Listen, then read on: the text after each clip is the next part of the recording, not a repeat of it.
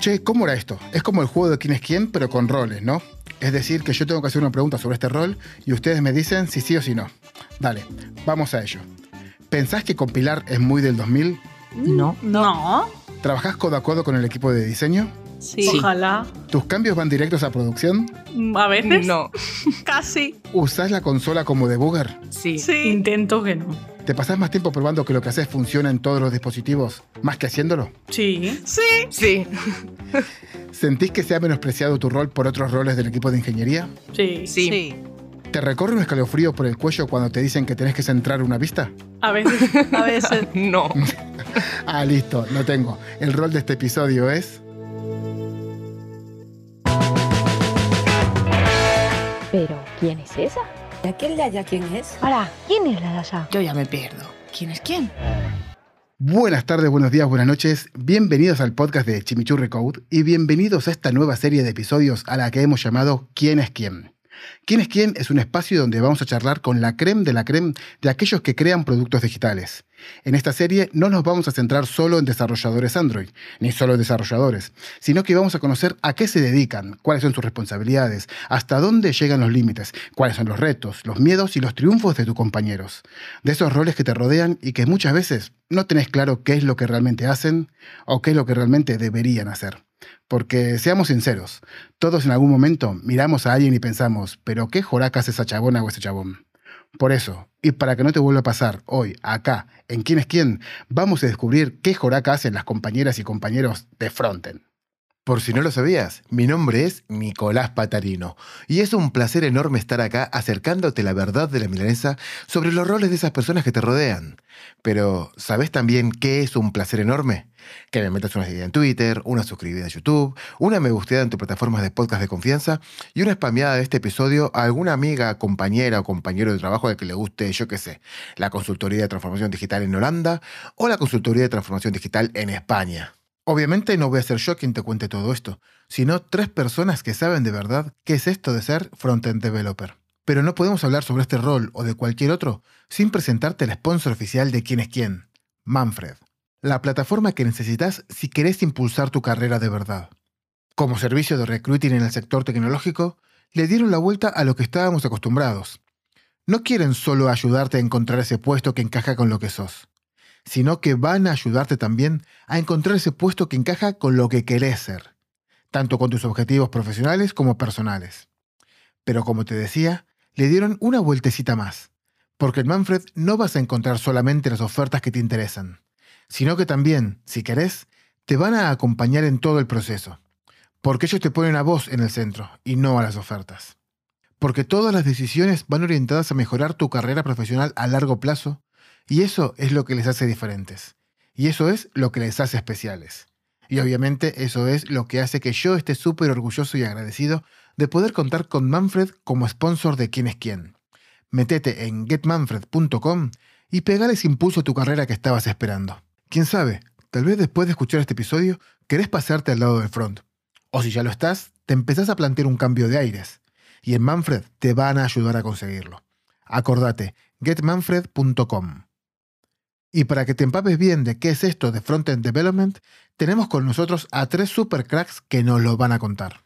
Empezamos presentándola a ella, Frontend Consultant en Passionate People. En su caso, esa pasión se la llevan las patatas, hasta el punto en el que creó una app en un hackathon en la que te decía tu mood del día, obviamente en forma de patata. Y más obviamente, lo ganó. Su nombre es Alba Silvente y le damos la bienvenida a esta charla entre amigos. Buenas, Alba, ¿cómo estás? Hola, buenas, Nico. Muy bien, muy bien. Muy contenta de que la pasión de la patata me haya llevado a ser frontend consultant también.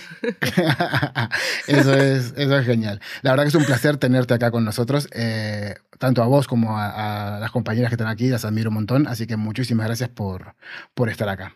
Gracias a ti.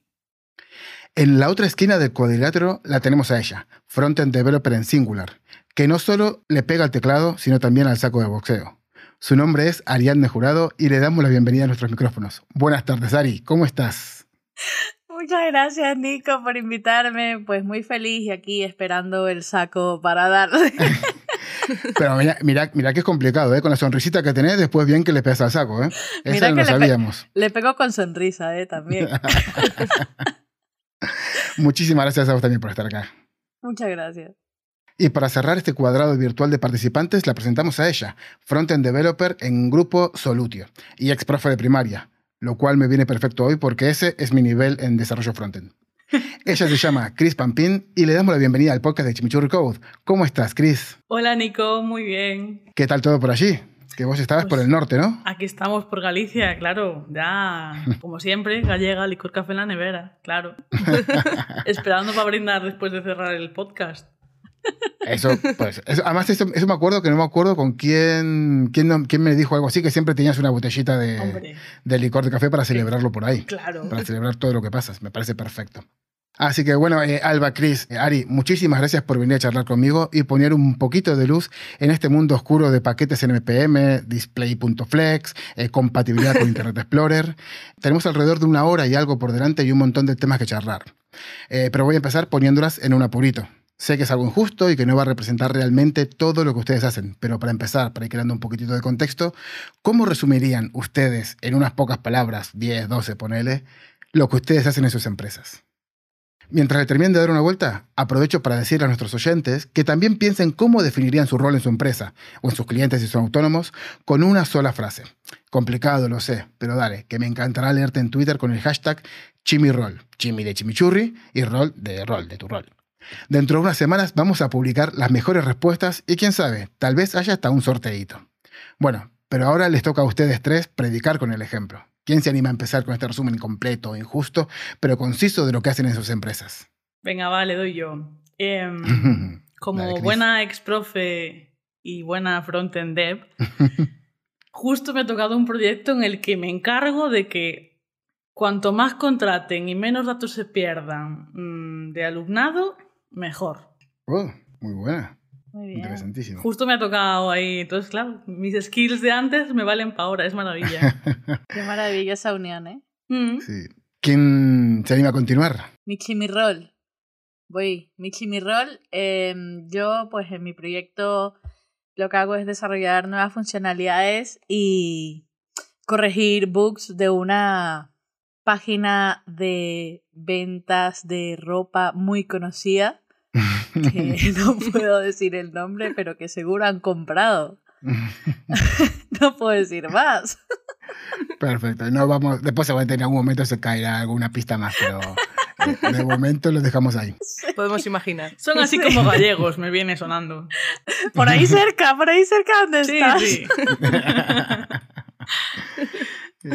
Y, y bueno, ¿y vos, Alba? ¿Qué haces? Bueno, en mi caso, en mi proyecto eh, está relacionado con las patatas también y lo que hago es una plataforma que todos los, los teams que hay en los equipos en la empresa pueden desarrollar a partir de esa plataforma. O sea, que viene siendo la base de todo el front. Y es de comida y por eso las patatas están relacionadas. Qué. Veo muchas patatas al día. Mm, Qué maravilla. bárbaro. Eh, bueno, muchísimas gracias por, por esta mini ayudita, a ver si esto me ayuda a abrir un poquito mi cabeza a- a- para intentar plantear las preguntas correctas para intentar transmitir qué es esto del, del desarrollo front.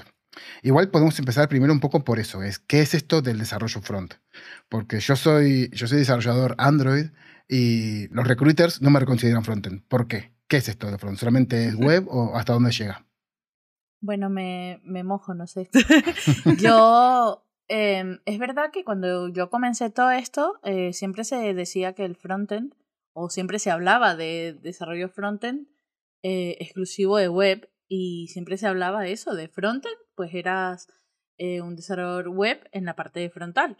Pero eh, me acuerdo en mi primer trabajo, trabajé en una, en una startup que era un producto mobile era un producto una, de una aplicación móvil y bueno, yo estaba haciendo algo en la parte web y me acuerdo que nos presentaron a unos inversores y tal y dijeron, bueno, Ari es, es front y él, era el desarrollador Android justo, y él, bueno, es el desarrollador Android y él dijo, bueno, pero yo también soy front. Y claro, ahí yo le, le pregunté y me dijo, es que nosotros también. O sea, todo, toda ese, esa, esa, esa capa o esa parte en la que el usuario interacciona es frontend. Lo que pasa es que, eh, no sé, tenemos como muy calado que front es solo web. Pero ustedes mismos se consideran front No, realmente nosotros cuando, Claro, nos- ¿ves? cuando hablamos, yo, yo me, Justo. yo me presento siempre como desarrollador, desarrollador nativo. Claro, justo. No Al sé qué piensan estamos- ustedes. A mí me pasó algo similar. Cuando yo empecé, yo empecé como full stack, entonces yo hacía las dos cosas y era un poco lo que era desarrollada la aplicación en móviles, que hacían las dos cosas a la vez y no pensaban que fuera tan gordo el back como el front como para no hacerlo junto. ¿Qué pasa? Que en web sí que es verdad que se ha flipado todo tanto, se han creado tantos frameworks y tanta cosa que es que o te haces front o te haces back porque es que si no, no das abasto para aprender todo eso. Pero un desarrollador de móvil sí que tiene como todo más compacto. En un mismo IDE tienes ahí para hacerte tu front, que si arrastrando cajetitas. O sea, es todo como mucho más visual y más entretenido y el front en realidad es que ahora mismo es escribir código a cascoporro igual que los backs. Y antes eso no era así. cada vez hay más cosas y yo creo que por eso en web se ha ido separando, también porque los browsers cada vez lo hacen como más complicado todo Sí. y hay que tener más especialización en performance, en movidas. Entonces ya en los fronts hacemos muchas más cosas, ya no solo front. o sea que sí, sí. Literal, sí, sí. Eso me interesa mucho. Bueno, primero que yo creo que ya salió, pensé que iba a salir más tarde, pero salió en el minuto, no sé, 7 de, la, de la charla, ya está saliendo la palabra full stack. ¿Qué es eso de full stack? Para mí es un poco unicornio, ¿vale? Porque full stack de qué? Porque puede ser full stack en JavaScript, que implica que tú tienes un front con el framework, que, el que quieras, ahí ya puedes elegir. Ya luego hablaremos de, front, de framework, supongo, pero elige el que quieras. Y luego, pues un back con Node, guay. Pero a veces se entiende full stack como C, PHP, C, Go, C. A ver, a ver, es imposible somos personas humanas, no podemos manejar 80 lenguajes de back y 80 lenguajes de front, no podemos. Entonces, para mí un poco es un concepto muy abstracto y depende de la empresa y el proyecto, se va cerrando más o menos. No sé qué opináis vosotras. Sí, yo creo que se vende un poco desde... O sea, o sea se, se, ha vuelto un término como muy coloquial y muy fácil de usar desde el punto de vista de los bootcamp que lo venden. Eh, como sé full stack, ¿no? Y eso que yo soy, yo soy de bootcamp, ¿vale? O sea, yo ahora me estoy metiendo con los bootcamp y nunca lo haré. Pero desde los bootcamp, eh, como sé full stack en tantas semanas, eh, únicamente eh, basándose en que entonces vas a aprender front y back, pero desde el otro lado, la empresa cuando pide un full stack no está solo pidiendo eso, sino que está pidiendo una serie de cosas más que, que es el unicornio que Chris está diciendo es un, o sea, es un listado de la, la, la, la, ¿cómo se llama? La carta de Reyes Magos, que quién tiene esa, esa, esa serie de cosas. Sí, al final yo creo que, eh, por lo menos lo que, lo, lo, que yo siento, es que eso se utiliza para, en empresas un poco más pequeñas, ¿no? un poco más startups, para decir, bueno, eh, hoy te tocará hacer backend, mañana te tocará hacer web, y si sabes bien, y si no, te tocará igual. Así que es como un poco de... Haz todo. Eh, haz todo. Si en vez de tener tres desarrolladores, voy a tener uno, que vas a ser vos, te intentaré pagar lo mismo que a uno o tal vez un poquito más simplemente porque me estoy ahorrando dos. Al final no, no vas a hacer nada distinto. Pero entonces el full stack se corresponde con backend, ¿no? Backend y frontend. O también hay otro, uh, también hace falta saber de DevOps, de infra, eh, de despliegues y demás. Es que parece que da igual el rol, seas front o back, también tienes que saber DevOps. O sea, parece como algo súper necesario ahora. Entonces, claro, si yo ahora no sé utilizar una pipeline o no sé entenderla al menos cuando runeo unos eh, test o lo que sea, eh, ya, ya no estoy haciendo bien mi trabajo. O sea, sí que parece parte de lo nuestro, aunque luego sí que hay especializados en crearte esa pipeline. No tienes que hacerlo tú, porque si no ya apaga y vámonos. no nos da la vida. ¿De qué no te da la vida esta semana? Un poquito de bullying. Eh, vale, perfecto. Entonces, eh, hasta aquí ya vemos que ustedes dijeron que, bueno, que Frontend eh, hace muchas más cosas de lo que antes se conocía como Frontend, que también tenemos Full Stack, que no vamos a entrar en, en ello hoy. Pero entonces, ¿cuáles son ese tipo de cosas o ese resto de cosas que ustedes están diciendo ahora que también se hacen que antes no se hacían en Frontend? Para mí, un poco lo que decía Alba, de saber hacer un poco de DevOps y saber desplegar tu código, pasar unos tests. Yo cuando empecé a estudiar eh, en FP, que yo empecé en FP y luego me metí en bootcamp, nadie me contó lo que era una pipeline, ni, ni no sabía nada de Azure, ni de... No sabía nada de... Yo, yo entendía lo que yo hacía en mi local y decía, pues alguien lo, lo, lo compilará y lo colocará el concepto antiguo de desplegar y cuando llegas a una empresa y ves que las cosas se automatizan y que hay integración continua y es como, vale, ¿y esto es mi tarea? Y sí, sí, claro que es tu tarea. O sea, nadie más que tú sabe cuándo el código está para desplegar, cuándo no está, cuándo ha, cuando ha petado una pipeline. O sea que al final acabas aprendiendo un montón de cosas que no esperabas que te vienen muy guay para cuando algo falla, como mi mi semana pasada que explotó todo y, y que realmente, jo, pues yo llevo dos años currando, mm, más o menos uno desplegando sola y la semana pasada por resolver yo sola el problema que había con una versión antigua de Windows. O sea que, que, que está súper guay, que no es lo que estudié ni lo que se esperaba de mí, sin embargo tengo skills para resolverlo. No sé qué pensáis vosotras, si también os, encar- os encargáis de, de hacer esas cosas en vuestra empresa, si lo lleva otro equipo. Yo actualmente eh, no. Eh, yo, o sea, mi, mi proyecto es bastante, o sea, es como muy front de, de la antigua que ustedes dicen. Tampoco conozco, o sea, tampoco yo tengo un antes y un después al que comparar. Es como yo desarrollo mis tareas y ya está, pero justamente yo estoy ahora en, en, ese, en ese punto en el que quiero un poquito más. Justamente yo quiero ahora mismo estar en un proyecto en el que yo pudiese trabajar, por ejemplo, con interacción continua, que no, ahora mismo no la toco, por ejemplo. Eh, ese tipo de cosas que sí como que se van sumando, pero a mí me encantaría, ¿sabes? Me encantaría eh, eh, hacerlas y, y, y, poderlas, eh, o sea, sí es verdad que las he estudiado, pero no las he tocado en un proyecto y me gustaría.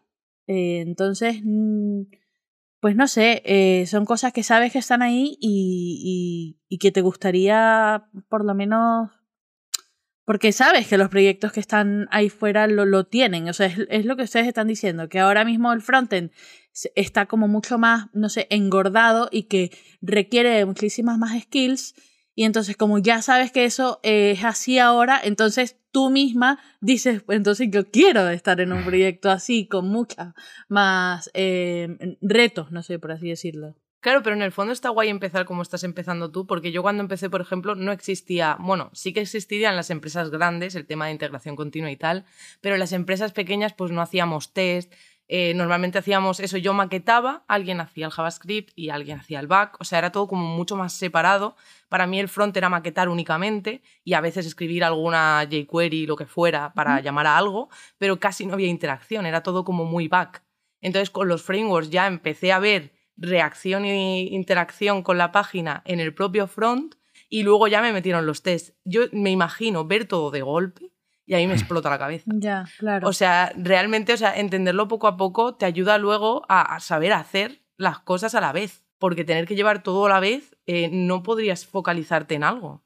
Sí, en yo sí, yo sí creo que, que ha sido eh, como una evolución mm, guay, o sea, no me quejo, de hecho yo en este proyecto estoy súper contenta porque he aprendido, es un código legacy muy, muy heavy, o sea, realmente nunca me imaginé que existiese un código de, de esta manera.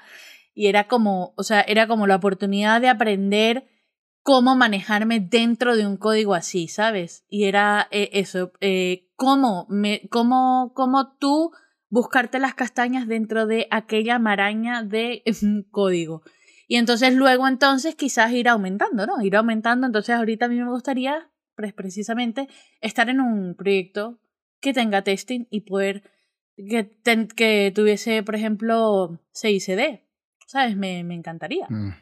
Pero es lo que tú dices, o sea, a mí me parece eh, guay esa, eh, es, esa, como esa línea que he seguido, que ha sido como, bueno, que ha sido no, porque todavía no estoy en ese proyecto, que está en mi cabeza, digo, pero que puede ser que sea como aumentativo, ¿sabes? Que vayas como poco a poco y luego le vas como añadiendo las cosas. Es verdad que quizás me viene todo de golpe, no lo sé. No sé, porque Chris lo, lo está haciendo. Sí, y sí, yo me llevé la hostia, eh, de acuerdo con lo que dice Alba. eh, pero aprendes, al final aprendes a diferenciar de, vale, esto que tengo que hacer, esta, esta parte, porque aparte muchas veces esas pipelines incluso están dentro del proyecto. Yo en mi caso las tengo en algunos en el proyecto en Angular. Y es como, ¿qué son estos archivos raros que no entiendo? que, que, que de repente con no despliega, pero ¿qué pasa? Y luego ya alguien te explica, eh, oye, pues mira, esto funciona así, así. Y dices, ah, vale, que esto funciona así, mira tú. Que si alguien me lo explicase por separado hubiese sido mejor, sí. Pero, jo, aparte las Pylem también tienen parte visual que, desde mi punto de vista, obviamente como frontend es mucho más chula la interfaz que tienen, por ejemplo, en Azure, que un YAML allí que no entiendes nada. Ya. Que es lo mismo, pero, pues hombre, más, más mono. Pero sí, yo sí que recuerdo pasar de JavaScript mm, cutrecillo de sumar variables y poco más a encontrarme con Angular y TypeScript. Sufrí mucho, sí, pero oye, aquí estoy. Entonces, estamos diciendo que, eh, bueno, lo que se dice siempre, ¿no? Que el desarrollo en frontend básico es fácil, pero el desarrollo frontend moderno ya no lo es para nada. Entonces, ese desarrollo eh, de frontend básico, ¿en qué se corresponde? ¿Sigue siendo lo que antiguamente era HTML, JavaScript y CSS? ¿O hay más cositas como que se consideran dentro de lo basic de, de frontend? A nivel educativo, yo creo que sí.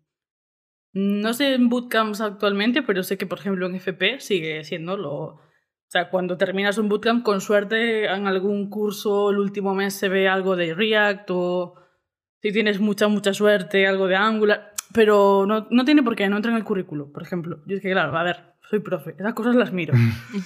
Entonces, eh, pero desde mi punto de vista, sí, sigue siendo eso. El- el- la vieja escuela, a ver, al final es desde lo que partimos. ¿Qué pasa? Que ahora, como decía Alba antes, hay otras muchas movidas que tenemos que preocuparnos y mirar para que no se nos quejen los usuarios porque la web no carga, para que no haya problemas con no sé qué. Entonces, no sé qué pensáis vosotras. Ya, no sé, es que mm, es verdad que todavía, eh, yo creo que antes eh, eh, más, pero todavía se ven esos perfiles que de solo maquetación y esos perfiles que solo tocan JavaScript y dicen, no toco CSS ni con un palo. Se, se ven bastante. Eh, no estoy muy de acuerdo con esos perfiles, o sea, los puedo entender y entiendo que eh, les guste ir más a un lado que al otro. A mí me gusta tocar las dos cosas. En el proyecto en el que estoy, eh, toco las dos cosas. Tengo tareas tanto de maquetación como de lo otro, como de las dos cosas.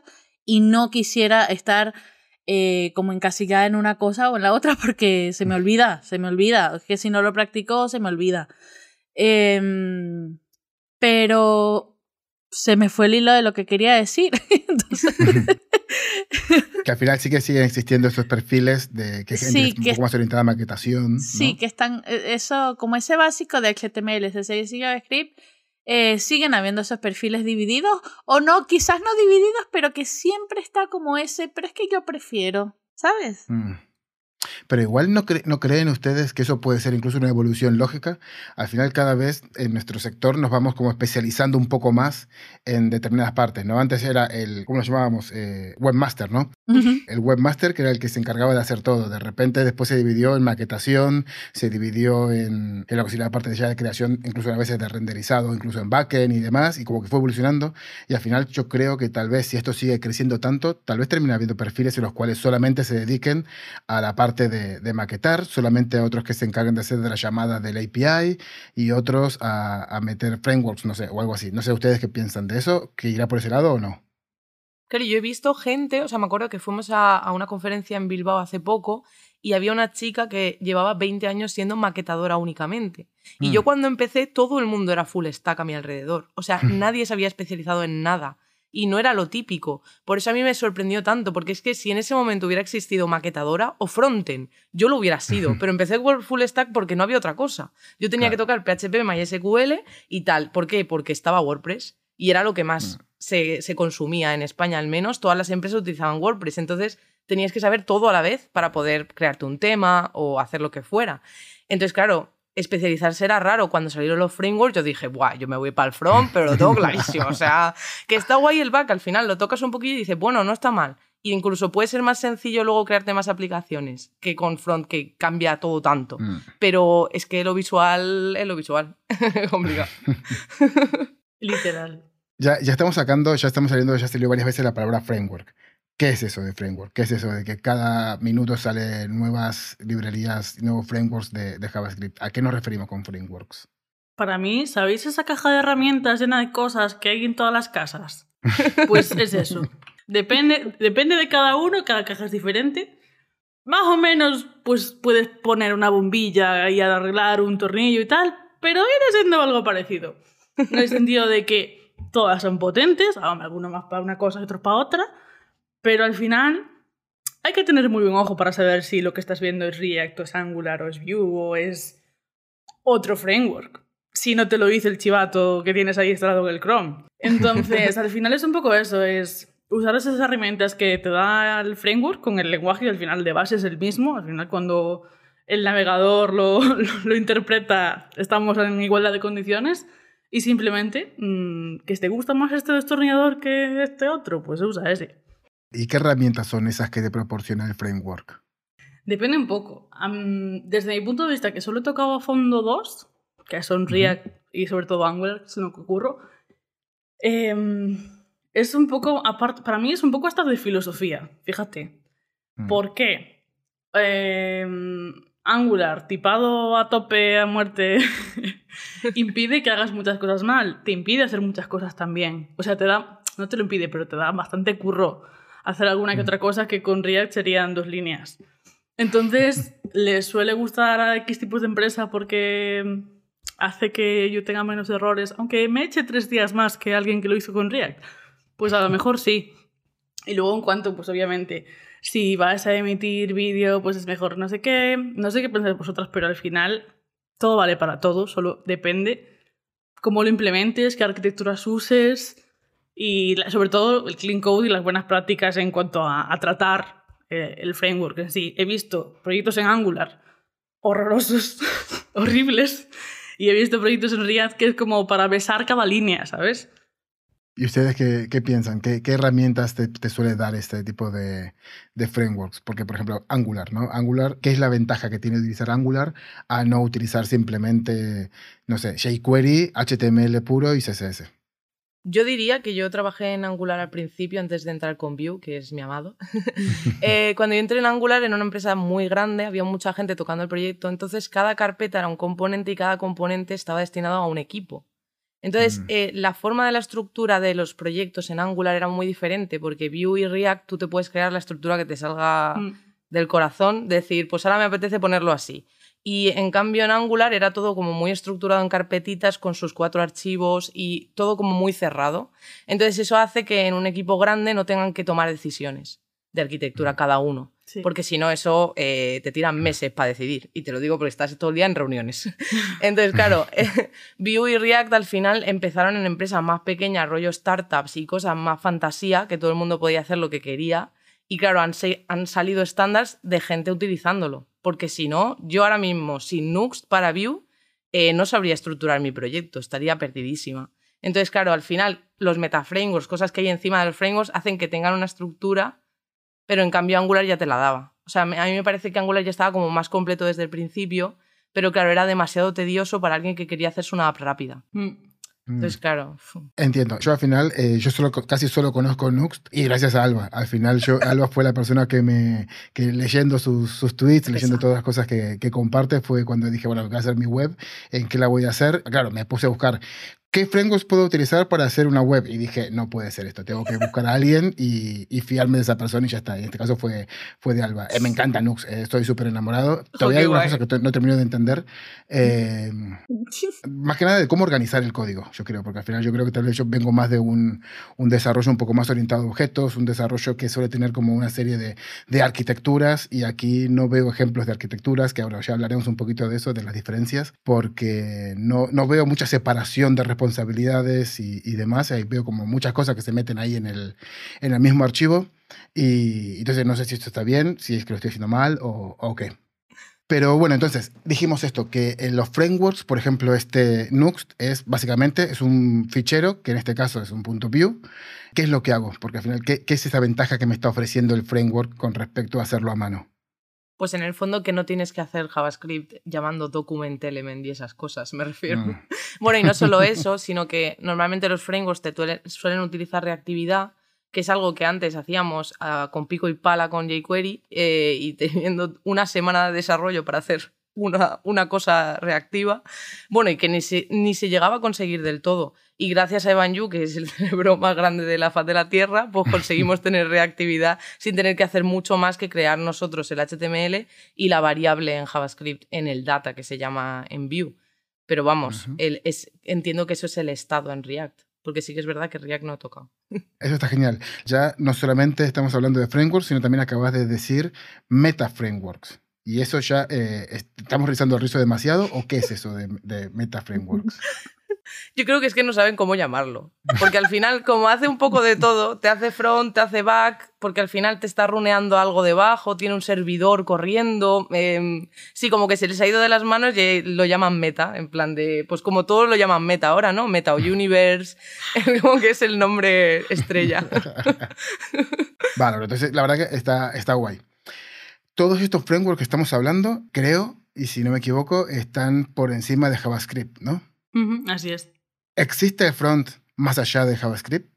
Por existir, Bueno, yo creo que es un poco lo que hablamos al principio, que eh, si, si el front es eso, es eso que está renderizado y es eso, esa capa que es- el usuario está interaccionando, o sea, esa- eh, eh, con el que el usuario está interaccionando, pues da igual la plataforma, ¿no? Da igual que sea web, puede ser móvil, puede ser cualquier plataforma, entonces ahí ya no es únicamente JavaScript. Incluso, pues eso, desarrollo mobile, eh, una televisión o lo que sea, pues puede ser front, entonces no es únicamente JavaScript, ¿no? Lo que pasa es que el término, pues está, está íntimamente ligado con JavaScript. Eh, entiendo que sí, por ejemplo, está este framework como Hugo y cosas estas que están hechos en Go, ¿no? Y, y demás, pero realmente se suelen utilizar, o, o en qué proyectos se suele utilizar ese tipo de cosas. O si yo quiero crear algo, una- mi propia startup, mira, simplificate y metete en cualquiera de JavaScript, tira una moneda al aire, el que más te guste, o cómo haría una elección de, del framework correcto.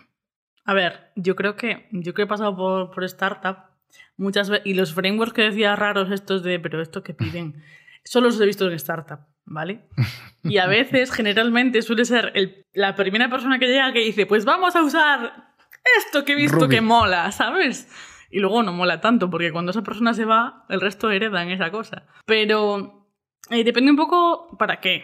Aún así, yo creo que con un framework de JavaScript no la vas a cagar. O sea, al final, mm, jo, eh, hay proyectos muy potentes en los, los tres frameworks más, más potentes de JavaScript y no, jo, eso, ahí de verdad, retransmisión de vídeo, gestión de lo que quieras. Eh, se pueden hacer maravillas con todos los frameworks. Al final, depende un poco de tu objetivo. Hombre, yo no emitiría la mejor imagen con Angular. Porque igual no es lo más adecuado. Y al, al mismo tiempo que a lo mejor para una app de gestión mm, sí que usaría Angular porque, bueno, claro, eh, todo está tipado, ya no te deja hacer nada sin tipar, eh, ese tipo de cosas de arquitectura que comentaba Alba antes, pues ya, ya, que ya, están, ya se dan por hechas. Entonces, en ese sentido, impide que alguien que toque el código la pueda liar. Eh, pero de verdad que al final, si estás pensando en montar un proyecto, toquetea un poco, mira la documentación, realmente es un poco el que más te guste, el con el que el equipo se sienta cómodo, cambiar de framework no es tan complicado. No sé si alguna de ¿No? vosotros ha cambiado de framework así de repente o ha probado tú, Ari, que estás ahora probando con, con otros, con, con otros tipos de lenguaje. ¿Cómo, ¿Cómo lleváis eso de, pues de repente hago pues, otro tipo? Me da igual si es con JavaScript o sin, pero yo creo que, que somos, una vez ya tienes un poco de rodaje, no, no cuesta cambiar un if else, No. buscas cómo se hace y ya está. Ya, pero dentro de un mismo, dentro de un mismo proyecto cambiar esa capa no, no lo he hecho. O sea, sí es verdad que el proyecto en el que estoy, yo trabajo con Backbone, hola, Ujú. que es de, de los años, eh, no- bueno, no sé. Yo toqué algo de Backbone hace Yo tiempo, así que también. imagínate. Han Pero es puesto verdad cara que, como de eh, recordar. Esto- estamos estamos eh, migrando poquito a poco y nuevas funcionalidades que podamos hacer con Web Components, sí las hacemos eh, con Lead Element. Eh, entonces, bueno, tenemos algunos componentes hechos con Lead eh, que está bastante guay, me gusta bastante. Em, pero claro, son cosas, o sea, no estamos eh, supliendo el código eh, viejo por mm, lead element, sino que estamos añadiendo nuevas cosas y luego en algún momento, no sé cómo, eh, eh, ¿sabes? Va, va a pasar a ser en vez de uno el otro. Mm, No sé muy bien. Y con respecto al, al, al uso de un framework u otro, hombre, yo sí me imagino que a nivel de negocio eh, eh, habrá uno mejor que otro, pero es algo que yo la verdad es que no tengo ni idea, porque normalmente, o sea, no sé, no sé en qué, en qué se basa eso a nivel de negocio o a nivel de arquitectura, cuál framework sería mejor usar mm, para cuál. Porque es verdad que yo si voy a trabajar en un proyecto, ya está decidido cuál es el framework y me toca trabajar mm, con el framework. Entonces no sé, no he estado en, ese, en esas decisiones importantes del producto. A mí me tocó una vez. ¿Sí? Y ojo, cuidado, sí. Startup, Django, eh, y decidimos React y bueno, ahí está. Ah, Ahí sigue. Y bueno, lo mismo, Angular no lo valoramos ni de broma porque el proyecto o sea, no tenía sentido. Ahí me, me está costando ver un poco cuál es el límite, ¿no? Porque yo pensé que Django también pensé que sería algo de front, pero o, o no es de front. En No. este caso era, era full, o sea, estaba todo en Django. Front, back, todo. Claro, de Django al final es de back, es un framework como puede ser Vue para el Mm. JavaScript, pues de Django para el lenguaje que toque, porque no me acuerdo cuál era. Pero. Creo luego. que Django es Python, ¿no? Es Python. Sí, es Cierto, Python. sí. cierto. Realmente porque tiene luego está Laravel para PHP. Laravel es PHP. Mm. Claro. Entonces, al final, ahora, esos propios frameworks es decir, pueden que sobrepasen y vayan más allá de lo que es solamente la parte de maquetación y de HTML, sino también puede ser que esos frameworks lleguen hasta la parte de backend también. Mm, claro que sí. Yo recuerdo que, no sé si alguna ha hecho pequeños proyectos y ha tenido un front con back también. Yo recuerdo que mi primer, mi primer proyecto con Angular tenía conexión a, a Firebase, o sea, era back también. ¿Es lo apropiado? Hombre, pues no. Pero por poder, eh, el límite está en tus teclas, ¿no? Sí, claro, es que ahora parece en realidad que cuando estamos hablando de que si habría más front aparte de JavaScript, en el fondo antes todo era sin JavaScript quitando web, porque era lo que el browser corría. Pero claro, en las apps teníamos XML, en las, en las Mm, sí. cámaras, los programas de las cámaras, los programas del ordenador era otra movida. Y ahora todo está intentando migrar a JavaScript. Ahora tenemos eh, eso, frameworks que podemos hacer una aplicación multiplataforma, que si de escritorio, que si de web, que si de móvil, todo en JavaScript. Claro, yo creo que unificar eso es bueno para la comunidad. Sí. Porque en el fondo, si todos sabemos JavaScript, podemos hacer cualquier cosa. Y al final eso es mejor para todos. O sea, Claro. yo no lo veo mal que tener que saberte 8.000 cosas de cada vez que te vas a cambiar de plataforma. Mm. Mucho mejor. Pero nos ha tocado en el buen lado a nosotras, claro. Sí, yo siempre lo digo, que por ejemplo en el, en el mundo en el que me muevo yo, que estamos en el desarrollo de Android, es súper ineficiente y es súper caro todos los desarrollos que hacemos, porque estamos haciendo un desarrollo para Android nativo y un desarrollo para iOS nativo, que normalmente suelen ser las mismas features, con las mismas eh, formas de trabajar, con todo, pero solo, solamente duplicado. Entonces sí que entiendo que al final eh, yo de JavaScript tengo poca fe, porque tuvo muchas oportunidades para pasarse al mundo mobile con un montón de frameworks que salieron, pero ninguno terminó de, encajar. Así que yo espero que salga algo, no sé qué será, pero que terminará eh, uniendo los dos mundos de Android y de, Android e iOS con la parte web, pero todavía no sabemos qué será. Y, mm, sí, bueno, entonces ahora volviendo un poco más al tema este de, claro, de que, yo estaba haciendo estas pruebas con Nux y no sabía nada de cómo eh, ordenar el código y, demás. En frontend en general, ¿hay tipos de arquitectura? ¿Cómo la arquitectura viene dada por el propio framework? Eh, ¿Se desarrolla sin framework para utilizar alguna arquitectura? ¿Cómo, cómo suele ser ese tipo de procesos? Yo creo que la mejor, bueno, no yo no, yo aquí le voy a dar la palabra a ellas porque no sé responder muy bien. O sea, yo sé separar un poco por responsabilidades y, y, y mucho más. Ya está. que les paso la palabra. A ver, en realidad el tema de la arquitectura es algo que los primeros años como que no lo tienen nada claro y, tien- y tiendes a seguir por lo que hacen tus compañeros o cómo ya está el proyecto o si lo empiezas de cero pues sueles tirar de preguntar a los compañeros cómo lo quieren pero luego a medida que vas investigando y tal y vas viendo proyectos también en open source, vas viendo cómo lo, lo hace la gente, sí que ves patrones que se repiten y ahí es cuando empiezas a ver que sí que existen arquitecturas en front que a lo mejor no conocías el nombre, pero sí que más o menos decías, mira, quiero meter la API en una carpetita que se llame API o services o cosas así, ¿no?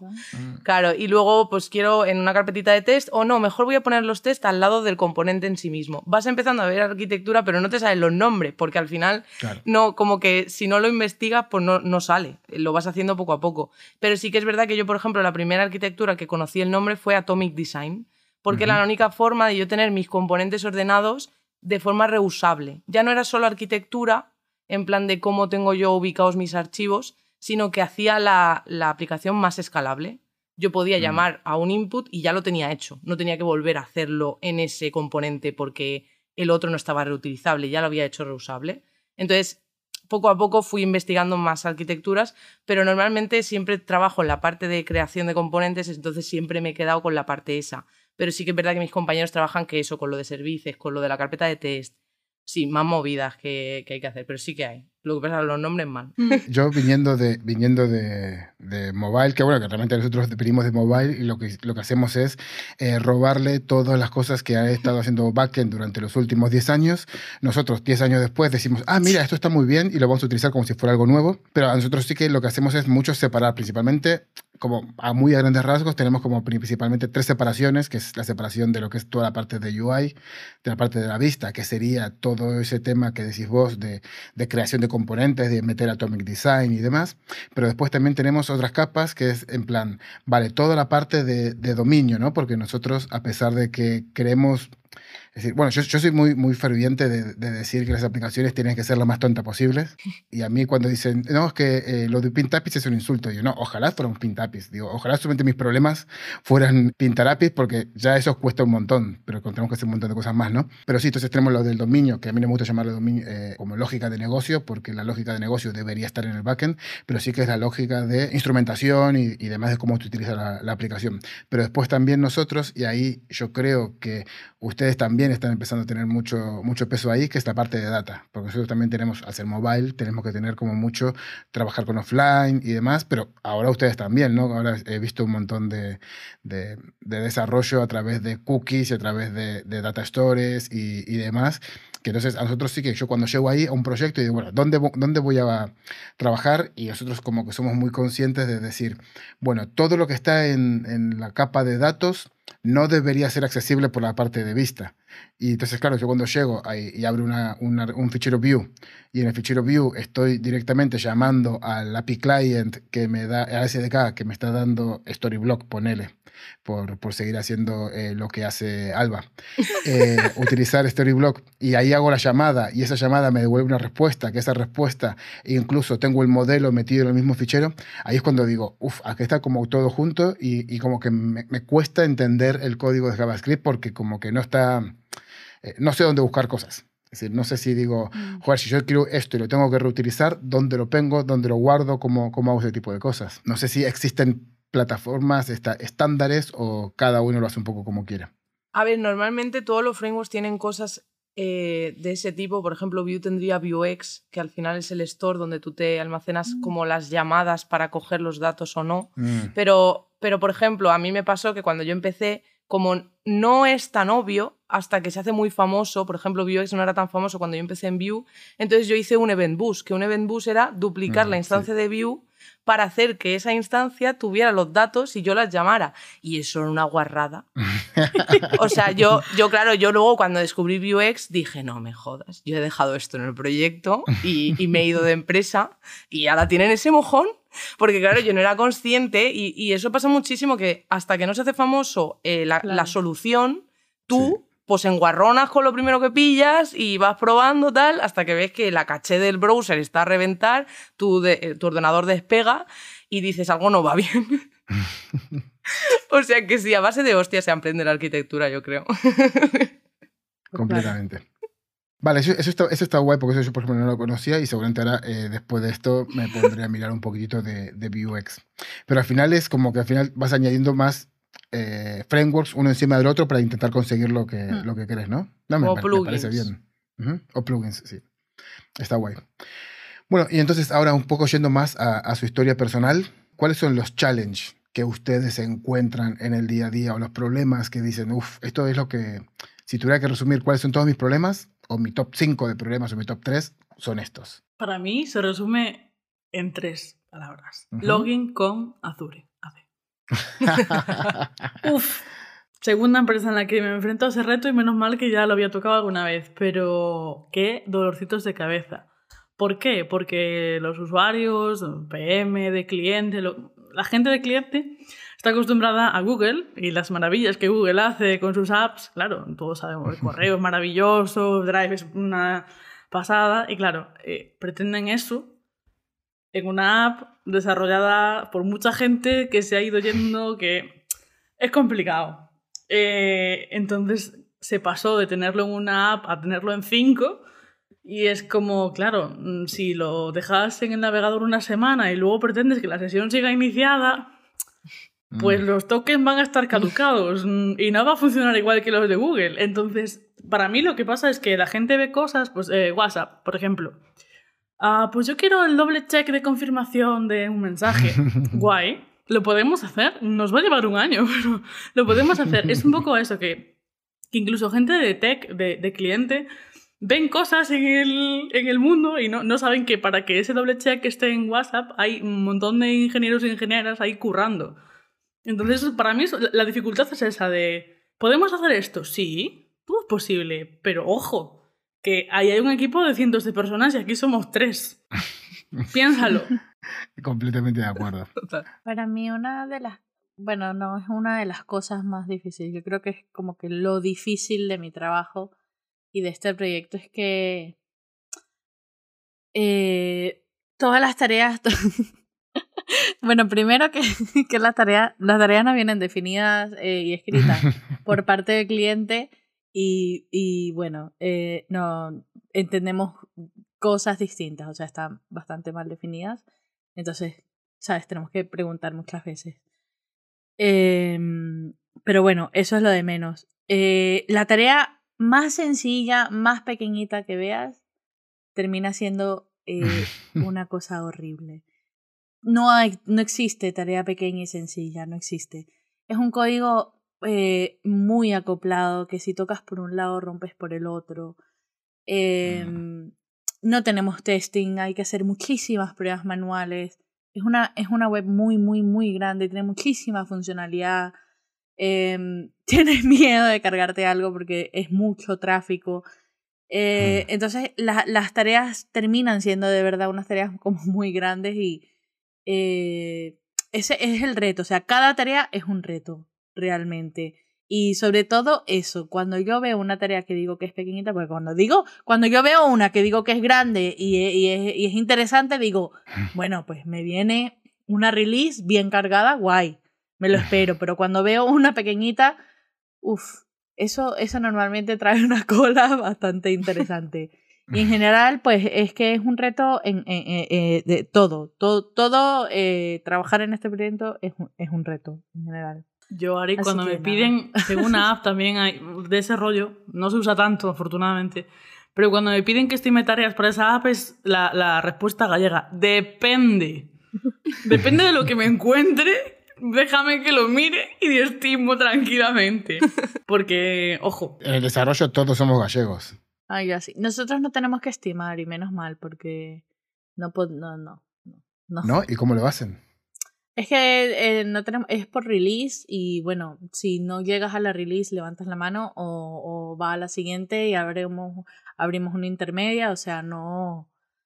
Pero igualmente no, no estimáis, porque nosotros también, nosotros también trabajamos con un, un sistema de release en el cual incluso tenemos las releases definidas eh, de acá a un año. Tenemos puesto todos, todos los timelines. Si llegás, llegás. Si no llegás, bueno, pues ya habrá que justificar y todo lo que quieras. Pero normalmente para trabajar en, en nuestros sprints, para saber qué cantidad de carga me quiero y me puedo poner, tengo que estimar las tareas, ¿no? Decir, vale, yo normalmente suelo sacar, por decir algo, 37 puntos por, por sprint.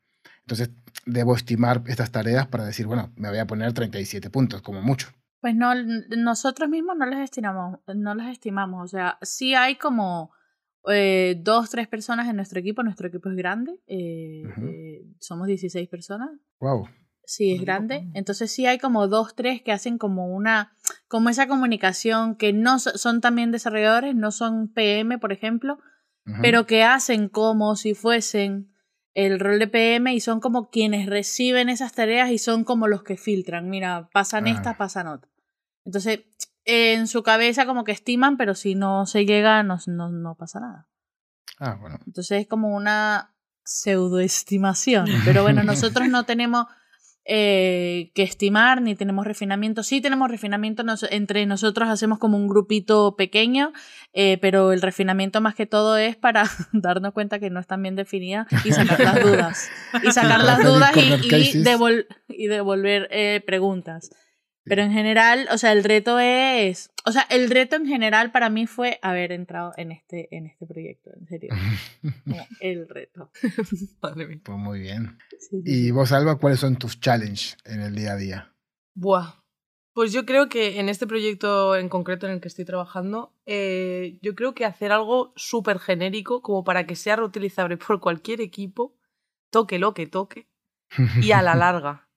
Y Uf, que tenga utilidad claro. a la. O sea, es que claro, tú puedes estimar una tarea, pero esa tarea eh, no, no va a ser lo que has estimado, porque no, no sabes lo que te vas a encontrar cuando lo integres con el resto de cosas, no sabes si todo el mundo va a estar de acuerdo, porque también es verdad que eh, sí que es verdad que en el resto de empresas en las que he estado, la gente como que había como tres personas que siempre tienen la razón, por así decirlo, o sea, gente como con una opinión Mm. muy fuerte y el resto como ovejitas detrás, ¿no? Aquí todo el mundo tiene una opinión muy fuerte. Entonces, claro, eh, no, no- cuesta mucho que se pongan de acuerdo y tienen que hacer como equipos para hablarlo y, llegar a un consenso. O sea, es más complejo. Entonces, claro, llegar a una idea genérica es imposible en una empresa grande, yo Mm, pienso. claro. O sea, hay que intentar hacer cosas pequeñas y que obviamente sean reutilizables, pero que se puedan adaptar a la larga, que no sea una cosa que tenga que salir ya genérica porque no, no va a pasar.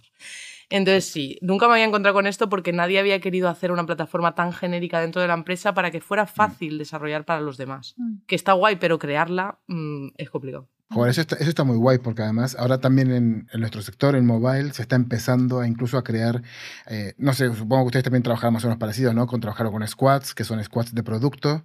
Entonces después también existe una serie de, squads que pueden ser transversales, que son los squads de plataforma, ¿no? Que entre ellos hay algunos squads que son los que se encargan de, bueno, de crear toda la parte de conexiones, toda la parte de, cosas reutilizables para el resto de equipos y entre ellos también la parte del design system.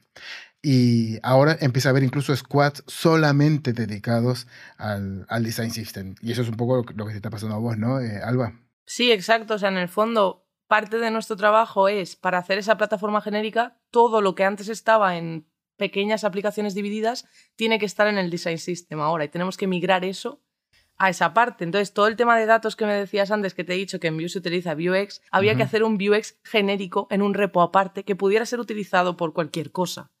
Uy, Y es que, claro, eso ni siquiera encuentras un tutorial en, en internet, porque es que no es algo que suele ser fácil y si lo hacen, los- lo hacen empresas grandes y no lo publican. No te hacen Claro. un, un post de eso, porque es como lo han desarrollado ellos, ¿no? Pero bueno, espero que el día de mañana todo el mundo haga post de todo y podamos saberlo, porque madre mía. Y porque suele ser confidencial por temas también de Exacto. marca o lo que sea, ¿no? Exacto. Y a mí eso me da rabia, porque al final sigue siendo código. O sea, yo pienso que Claro. O sea, tampoco. Claro, puede ser que lo imitemos, pero tampoco lo vamos a plagiar. O sea, vamos a intentar hacerlo a nuestra manera, pero con unas pautas estaría bien. sí. Yo me acuerdo que cuando estaba en Telefónica eh, estuvimos creando el proyecto de Mística, que es un proyecto que intenta hacer un design system para toda Telefónica. Nosotros estábamos en el equipo de 20, que después fue creciendo y bueno, fue mutando y, y demás. Pero claro, uno de los últimos proyectos antes de irme fue, fue ese, crear Mística, es decir, un sistema de diseño que sea compatible con mobile, con web y crearlo y que sea proveerlo para, todas las para toda la empresa que necesite crear eh, algo de marca, ya sea web como, como mobile. Y, y sacamos un post y todo donde hablamos un poquito de ello y demás. Eh, creo que incluso tiene su propia web de mística y está, y está bastante chulo. Igual ahí yo como mi- mis, mis dos centavos es eh, todo lo que sea genérico, eh, quitarlo. Porque normalmente uno intenta, se viene arriba de, ah, voy a hacer esto porque seguramente alguien en el futuro querrá utilizar este, este subtítulo, entonces lo voy a poner y que también se pueda cambiar de color. Eh, no, no, no. Para mí la- lo ideal es hazlo lo más específico posible. Si alguien después necesita cambiar cualquier cosa, que venga, que me diga que necesita, que me justifique que esto realmente es algo que se viene, que, que necesita la marca de tener este tipo de componentes o este tipo de diferenciación, porque si no empezás a tener lo, lo que pasa siempre, ¿no? De eh, un título con siete colores distintos, con ocho Mm. tipos de fuentes distintas y decís, Hmm. eh, tu marca no necesita tanto eso. Tu marca necesita tener cuatro componentes y tal vez con, con 12 es más que suficiente, ¿no? Totalmente, sí. Lo que me parece raro es que no me dijeron nada ni de formularios, ni de Internet Explorer, ni nada de eso. Entonces, ¿eso ya está, Ay, ya es está pasado? Es el día a día, en verdad, no. eso. Claro, es que es, es- lo tenemos tan interiorizado el tema del cross-browser este. de los- Pero ¿cuáles son? Porque al final nosotros, supongo que todo el mundo ve un montón de memes, ¿no? De, con respecto a eso, eh, principalmente con Internet Explorer, que no sé si con Edge pasará lo mismo, pero, pero ¿cuáles son los problemas que ustedes encuentran o, o las cosas que ustedes tienen que lidiar con esto de ser multi, eh, multi-browser? Pues ah, mira, ahora mismo nosotros estamos teniendo bastantes problemas con Safari. Safari es el nuevo Explorer. Em, sí, eh, tenemos que darle demasiadas vueltas a Safari y no te lo pierdas, tenemos que hacer muchas pruebas en dispositivos reales, o sea, en móvil, pero no en Xcode, simulando, browser stack, no, en dispositivo real con Chrome, por ejemplo, en iPhone con Chrome o en Android con, con, bueno, en Android con Chrome pocas veces, pero nos hemos encontrado unos bugs bastante locos en que no se ven en, ni en el simulador de web ni en el Xcode y solo se ven en dispositivo eh, iOS, en, eso, en, en móvil, en un iPhone, en, en Chrome. ¿Qué te parece? Me flipante.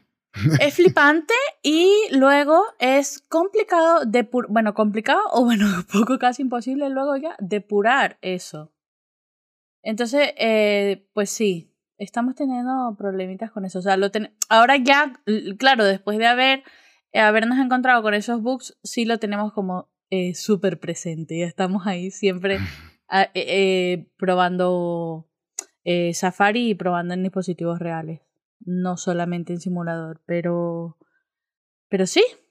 Yo Safari más uno, o sea que te entiendo perfectamente, vamos.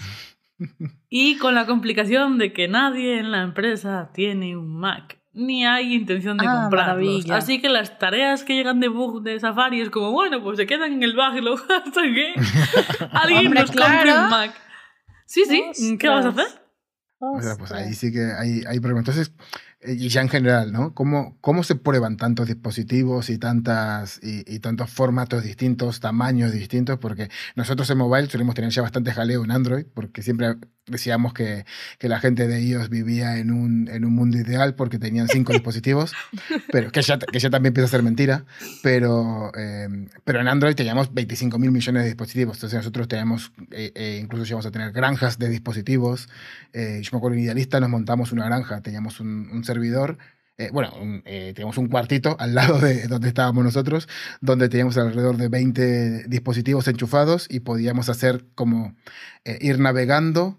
Eh, todo lo que yo hiciera en uno se replicaba en el resto, ¿no? Entonces, para ir probando la aplicación en distintos dispositivos. Qué bueno. No sé si ustedes tienen hacer. Ostras. Bueno, eso lo pueden hacer también para, para Device Farm, se llaman. Y bueno, hay, hay un montón de, de herramientas por ahí. El Open STF, creo que era el, el Open Source.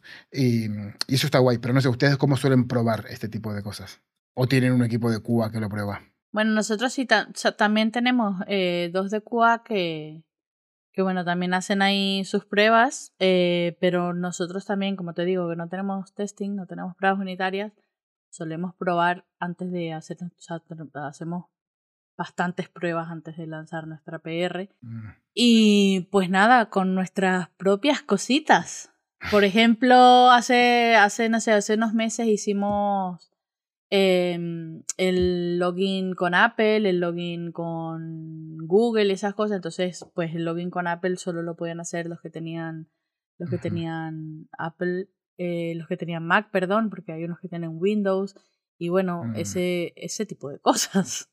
Pero es un poco lo, lo que tenemos. Los que tienen Windows y los que no tienen iPhone, pues esas pruebas no las pueden hacer. Uf. Mm, Literal. En mi caso pasa por QA y creo que rezan bastante en cliente, que no tienen QA en cliente, así que va, va para arriba y ya se quejarán, es la filosofía. Yo no lo comparto, porque al final hay tareas que rebotan tres veces, cuatro, cinco, que, que se hubiesen solucionado si tuviésemos un poco más de inversión. Pero bueno, cada empresa es un poco... Bueno, depende. Sí, Mm. está claro. Yo, yo cuando empecé, eh, pues la empresa en la que estaba no tenía ni testing, ni tenía eh, browser stack y esas cosas, como ha dicho Ari. Entonces era todo prueba y error manual, está claro. O sea, tú te ponías ahí en el inspector, le dabas a ver para el responsive, para la maquetación, luego para probar la funcionalidad, eso, tirabas de los compañeros, oye, tienes el iPhone, pásamelo. Y un poco así. Y yo que cuando he empezado en esta empresa, o sea, cuando empecé en Passionate People, me dijeron, ¿quieres un Windows o quieres eh, un Mac? Y yo dije, he utilizado todo el rato Windows, le digo, necesito un Mac. Porque si nadie en mi casa tiene Mac, voy a estar a remoto, ¿a quién le pido yo ahora un Safari? Digo, dame el Mac y así estoy eh, intentando cambiar de ordenador todo el rato porque tengo torre y, y portátil, que claro, entre el command y el resto de cosas, o sea, voy todo perdida, pero al menos lo puedo probar en todos los navegadores y en todos pues los sistemas operativos y todas esas cosas. Pero sí, o sea, en, en realidad Browser Stack pasa como dice Ari, que muchas veces los errores no los ves, porque son errores más de funcionalidad del móvil nativo. Sí, justo. Que es que eso, por mucho que lo intenten, no, no, no, no se asemeja a la realidad. Y a mí me pasó una cosa que le pasó a Ari igual. O sea, cuando yo miraba en el móvil en Chrome, en, en iOS, era diferente al Chrome Hmm. de Android.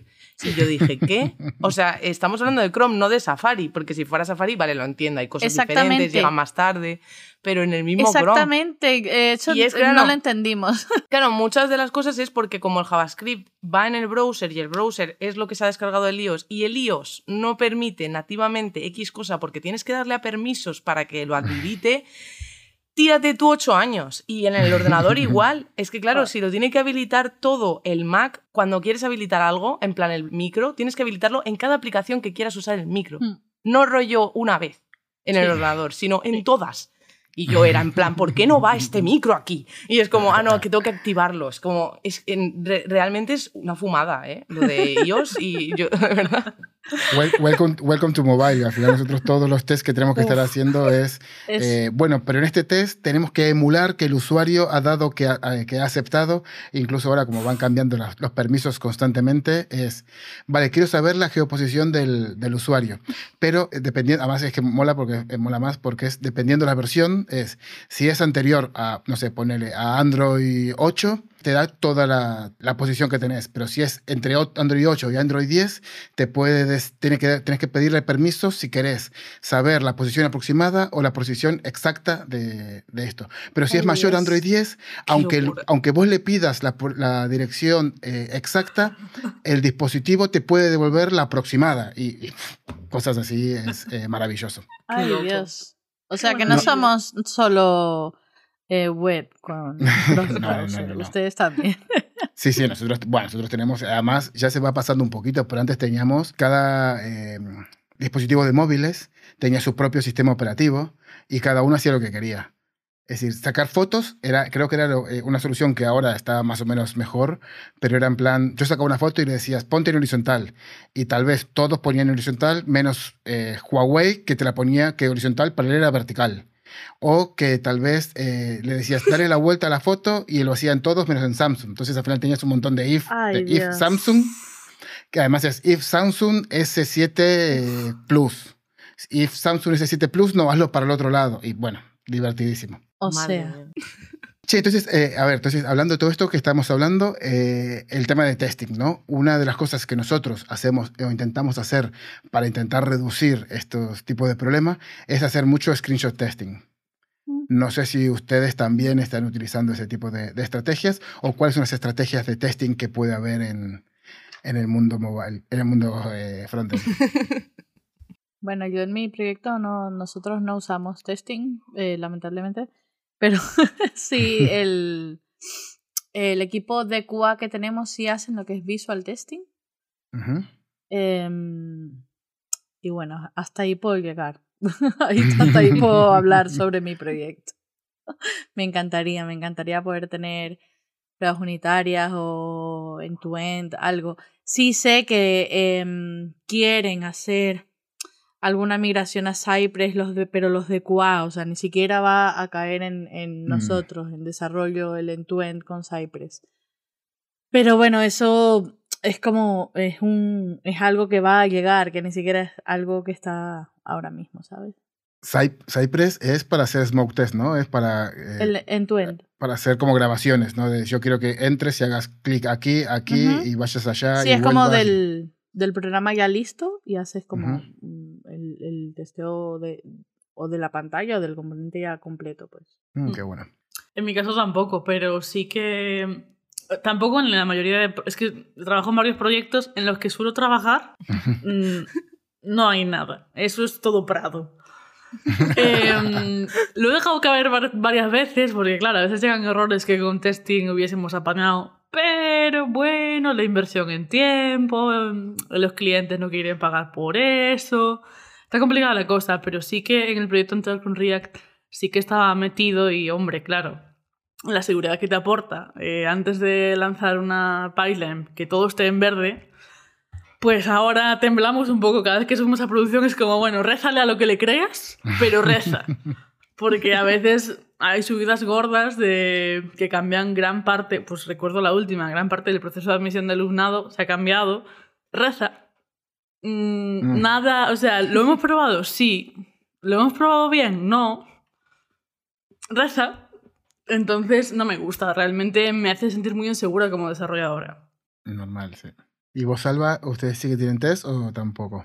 Sí, a ver, en realidad, cuando yo estaba en empresas de servicios, que era un poco como Cristina, que iba a triple banda, en plan, tenía tres webs que hacer ese mes o cosas así, pues obviamente no había tiempo para test porque el cliente pagaba por una web y no pagaba por todo un proyecto, ¿no? Pero claro, cuando empecé como consultora, como sí que te meten en empresas grandes que ya llevan, pues eso, años desarrollando y cambiando la plataforma y haciendo, obviamente tiene testing integrado, también porque se les prohíben desarrollar sin tener testing, tienen que tener un certificado de que están testeando y cosas así. Entonces, Mm. claro, cuando entré por primera vez en una empresa así grande, empecé con unit test a tope porque era como más orientado a los componentes que yo estaba creando, pero luego en otras empresas sí que vi más el eh, functional test, que viene siendo los, los test de integración en back, pero nunca llegué a tocar el end-to-end porque al final era como la parte ya final y yo estaba siempre desarrollando como la parte pequeñita.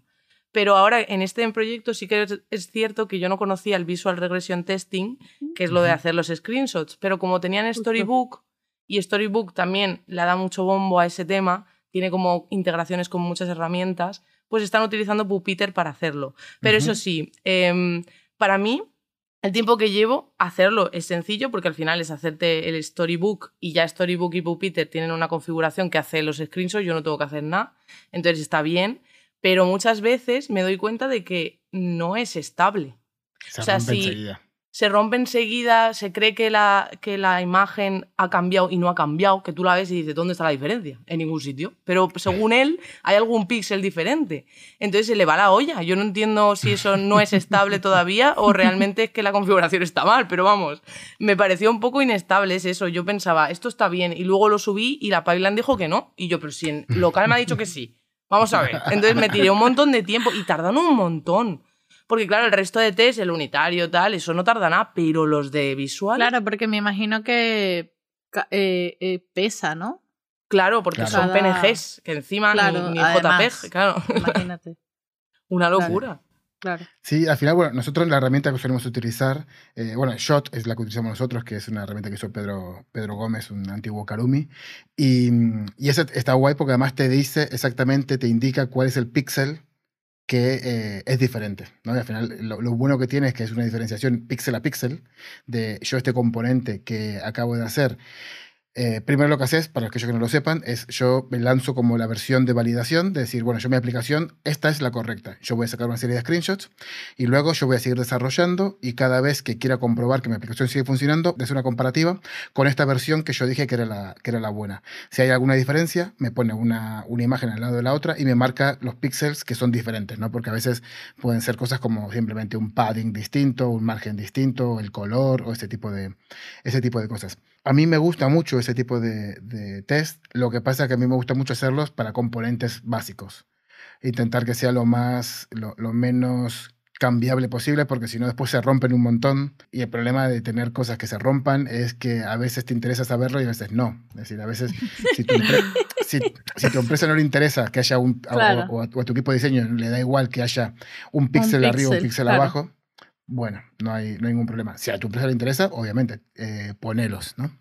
Claro. Y después, ¿qué otro tipo de test tienen? ¿Cómo, cómo se suele trabajar con los test unitarios?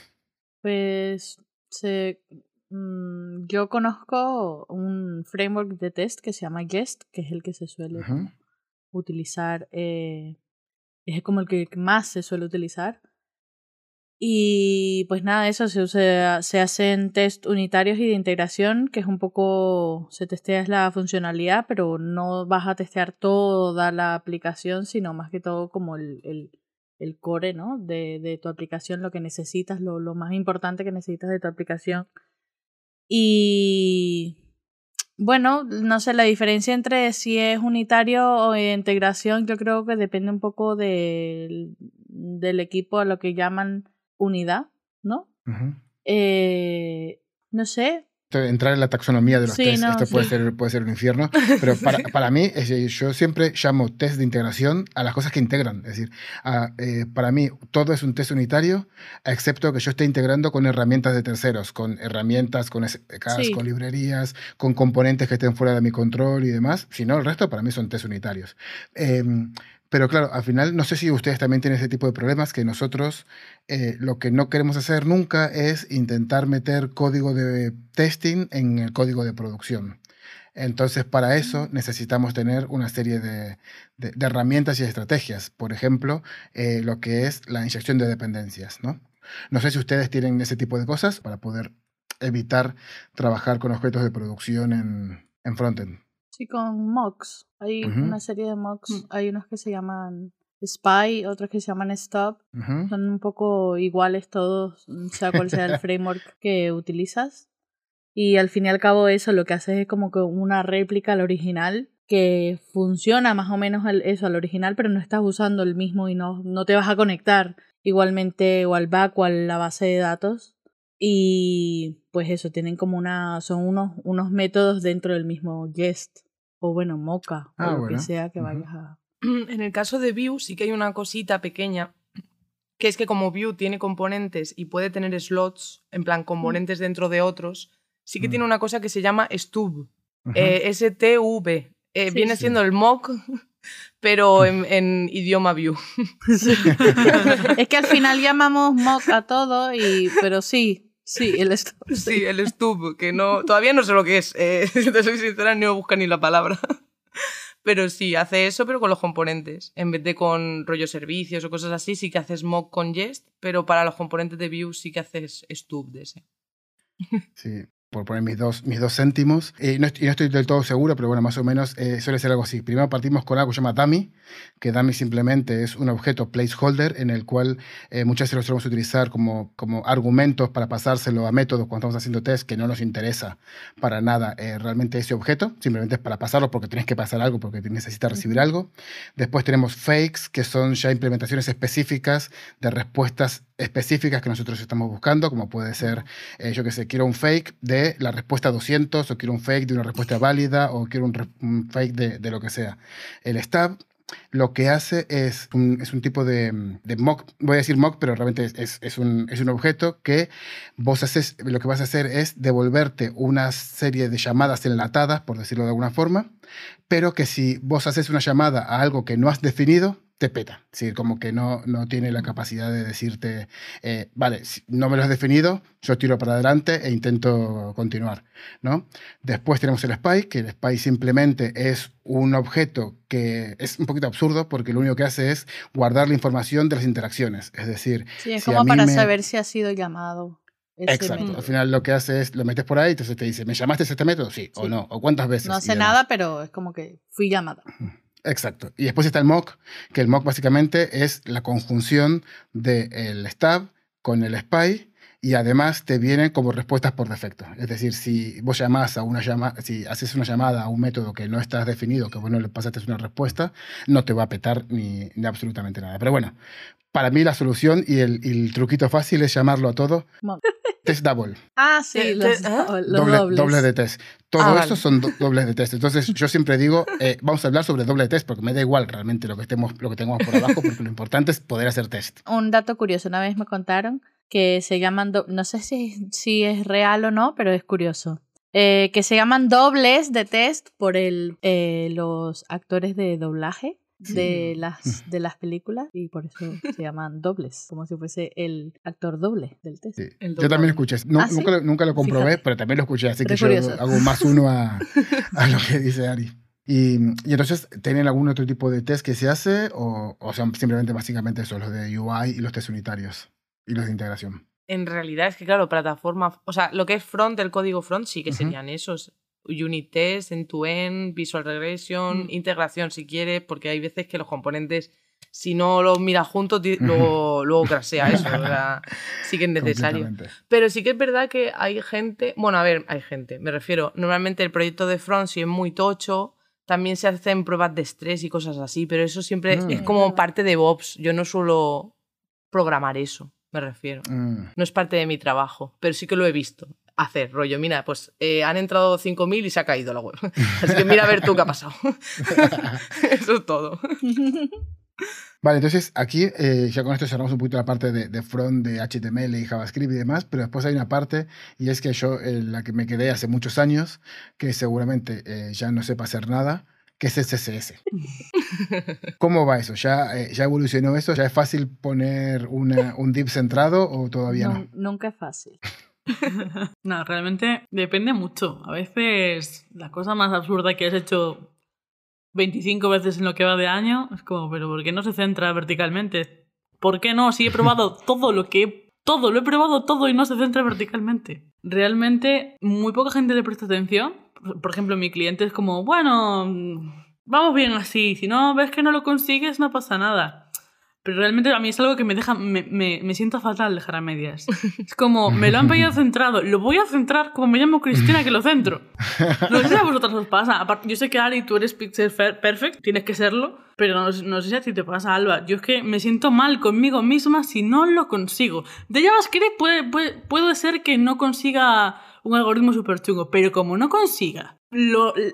Buah, me muero. Sí, a mí también me pasa. Porque en general, cuando yo empecé, eh, la- mi mentor no era desarrollador, era eh, diseñador que autodidácticamente había aprendido a maquetar. Pero ya está, JavaScript no sabía. Entonces, claro, era en plan, buenas prácticas, este CSS me lo tienes que poner aquí, tienes que hacer esta, esta función, como no sea position relative, no va a ir luego.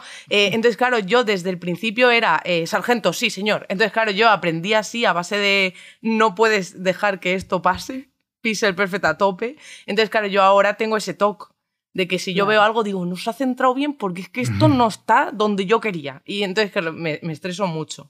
Pero sí que es cierto que con la práctica eh, al final veo patrones. O sea, siento que soy como Mr. Robot cuando veía la consola. Pues yo soy igual con el CSS. Yo digo, vale, esto lo han hecho así. Esto lo han alineado aquí, esto lo han hecho como con el grid, esto lo han hecho con Flex. Lo noto, ¿sabes? Es como mi cabeza divide la web. Es, es una pasada. Y claro, ¿qué pasa? Que cuando me ponen a hacer cosas de JavaScript, digo, qué bajón. Darme maquetación.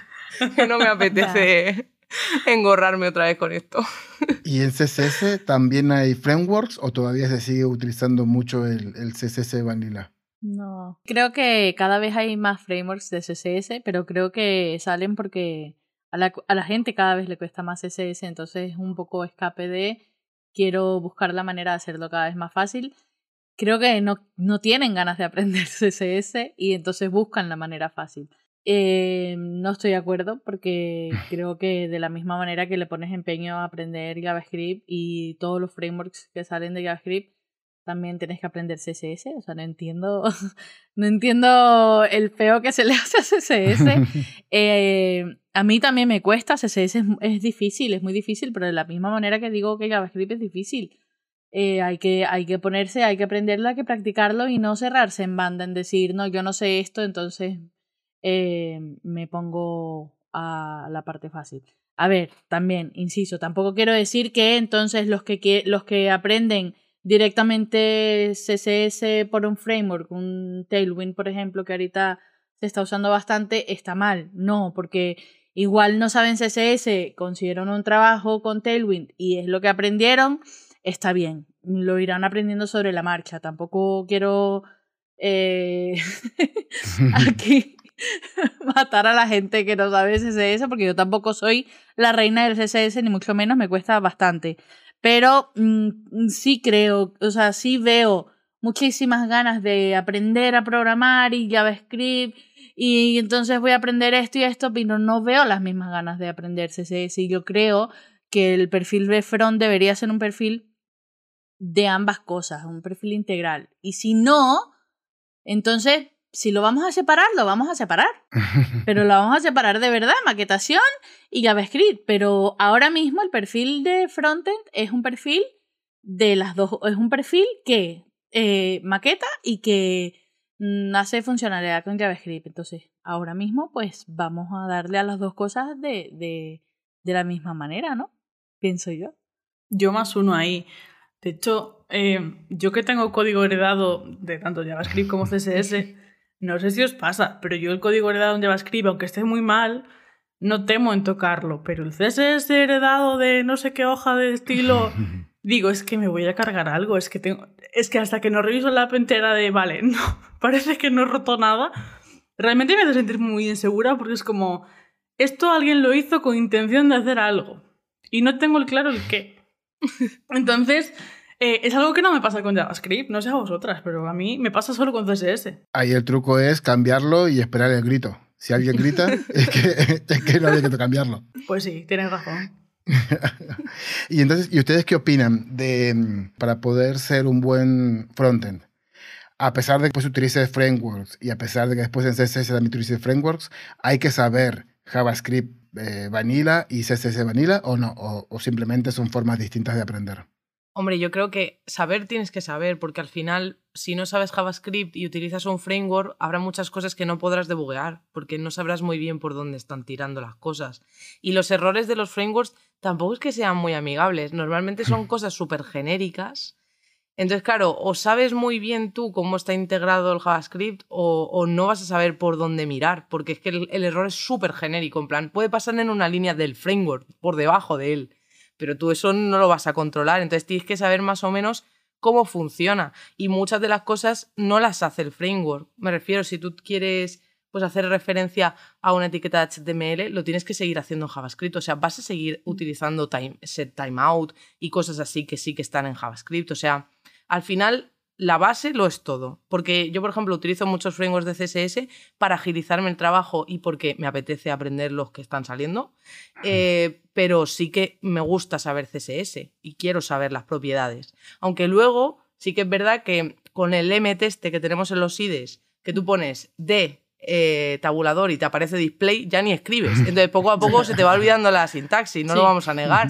Pero al menos sabes a lo que quieres ir. Ya que te aprendan las consolicas, los comandicos y tal, bueno, pero al menos sabes eso, cada propiedad lo que hace, porque es que si no, mm, yo no entendería nada si no hubiera entendido la base primero.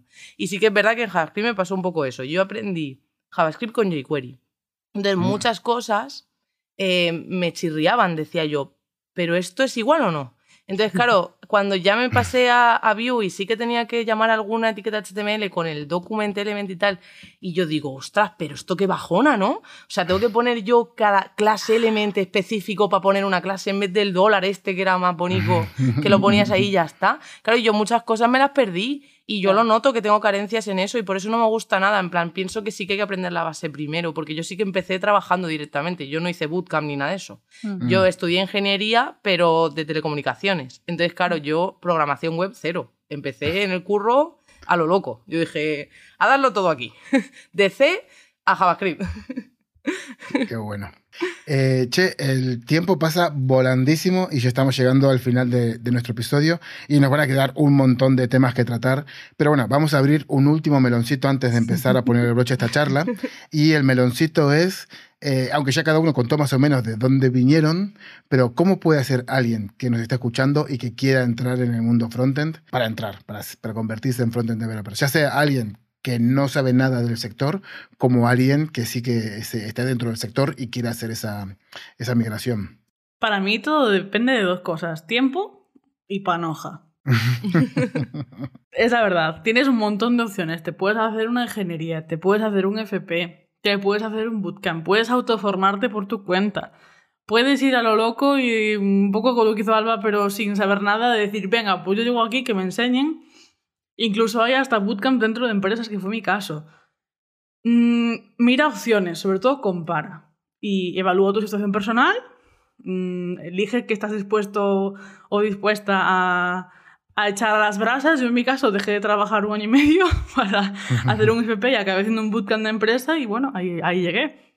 Otras personas, eh, Ari, yo sé que estuviste en un bootcamp de ¿qué? ¿Tres, cuatro, cuatro meses cuando lo hacías tú? Puede ser, más o menos. 12 semanas. 12 semanas. 12 semanas. Eh, eh, tengo amigas ingenieras, eh, que, mm, da igual, hay un montón de opciones. Pero antes de nada, para mí es, mírate unos vídeos de YouTube y algo de formación gratis y, y ver si esto te puede molar o no. Sobre todo si ya vienes de otro, como decía Nico, ya vienes de otro sector o de otro tipo de tal, mira a ver si puede ser lo tuyo. Y si es lo tuyo, para adelante, con, con la decisión que tomes será correcta, seguro. Bueno, yo, eh, nada, lo mismo. Opciones ahorita hay millones. Eh, tienes que evaluar un poquito tu tiempo, tu dinero, un poco lo que quieres y un momento que me ha dado la risa con el gato. ¿Habéis notado el ronroneo? El ronroneo del gato, perdón. ¿Qué es lo que iba a decir? Eh, no, no, no, Pero- pero mira cómo chupa cámara. lo que iba a decir. Que iba a decir Eh, una cosa más. Quería decir una cosa más y se me fue. Bueno.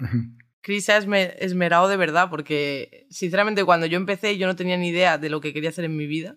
No fue rollo, sé que quiero ser informática, ni siquiera sabía lo que era programar para empezar. Mm. Y yo me metí ahí y, y sí que me enamoré del código. No me enamoré de un lenguaje, me enamoré del código. O sea, yo cuando empecé a dar clases de programación de C, que C, ya ves tú, no lo, no lo he vuelto a usar en mi vida, pero ya noté que la lógica esa era como afín a mí. Porque, por ejemplo, yo había dado lenguajes en plan inglés, todo esto, y a mí me costaba una barbaridad. Y yo, para entender una palabra, me tiraba semanas intentando repetirla en mi cabeza porque no se me quedaba. Y en cambio, en clase de programación me decían cómo era un if y lo entendía la primera y fue como, ¿por qué? O sea, tengo una conexión con eso que yo no entiendo. Entonces, sí que es verdad que lo mío fue como amor a primera vista, pero habrá gente que quiera cambiar de, de- de empleo o de forma laboral porque al final tenemos mucha suerte en el gremio en el que estamos y mucha más gente va a querer venirse y es normal. Y al final hay mucha gente que le costará más, gente que le costará menos. Al final es encontrar tu sitio y tu forma de estudiar, porque obviamente a mí una carrera me funcionó, pero mucha gente de mi carrera se tiró 30 años o 10 años. Había gente de, de 40 en mi clase.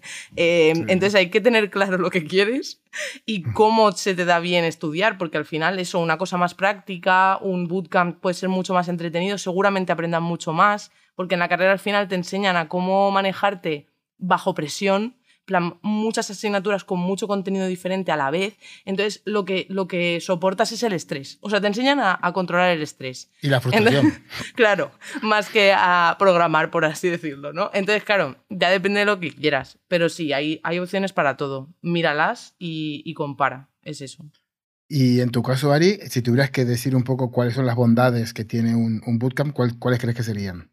Eh, yo creo que lo mejor del bootcamp es em, que aprendes muy rápido y de manera muy intensa. Bueno, la parte intensa igual no es tan buena, pero aprendes muy rápido y que vas eh, en grupo, todos juntos, en mi caso todas juntas, eh, persiguiendo el mismo objetivo, todas acompañándonos y ayudándonos para lograr ese mismo objetivo. Si yo no lo hubiese hecho en esa situación, en ese, en ese espacio, de esa manera, yo igual no lo hubiese podido hacer. Eh, Mm. Eso es un, un impulso súper importante, sobre todo cuando no tienes eh, absolutamente a nadie conocido eh, dentro de la programación, dentro de la informática, no tienes a nadie que mm, te diga, yo qué sé, mm, métete a Twitter, que ahí, por ejemplo, hay comunidad, o sea, yo no conocía Mm. nada de absolutamente nada. Entonces, tener a otras personas al lado que están eh, trabaja- eh, estudiando lo mismo que tú y que te dicen, eh, no lo hagas así, mira cómo lo hice yo, y te dicen, ostras, es verdad. ¿Sabes? O sea, esas otras maneras de aprender, em, que te levanta cuando estás llorando porque no entiendes, que ves a la otra que tampoco entiende y que no eres tú la única. Eso mm, para mí fue lo mejor de, de eh, en serio, del bootcamp y eso que en muy poco tiempo ya estabas lista por lo menos para el primer trabajo. Luego, luego hay que seguir, luego hay que seguir muchísimo. Pues sí. Pues, pues muchas gracias por, por esa eh, respuesta, Ari. Eh, Alba, Ari, Cris, eh, antes de despedir el episodio, me gustaría darle, obviamente, las gracias por todo el tiempo que me dedicaron en esta charla, por todo lo que nos enseñaron sobre el mundo de lo que conocemos como desarrollo front, y esperemos que haya servido para cambiar la perspectiva de aquellos que se creían que este rol solo se encargaba de migrar un framework de JavaScript a otro. Eh, fue un placer charlar con ustedes y espero que lo hayan pasado tan bien como yo. Pero antes de irnos, eh, vamos a dejar un minutito para que nos cuenten si sus empresas están buscando contratar a alguien. Estoy seguro que por lo menos alguna de ustedes seguramente sí, porque estamos en un momento de- del sector en el cual hay mucha búsqueda. Así que si alguien quiere, eh, tiene aquí un, un minutito para, para contarnos de cómo poder acceder a esas ofertas. A ver, en Passionate People, que es donde yo estoy actualmente, eh, están buscando siempre desarrolladores de JavaScript. Lo llaman así, pero en el fondo están buscando frontends. Entonces, eh, les da igual el framework. Normalmente puedes trabajar en el framework que tú quieras, que React, Vue, lo que tú quieras. Puedes elegir porque cada cliente tiene un framework.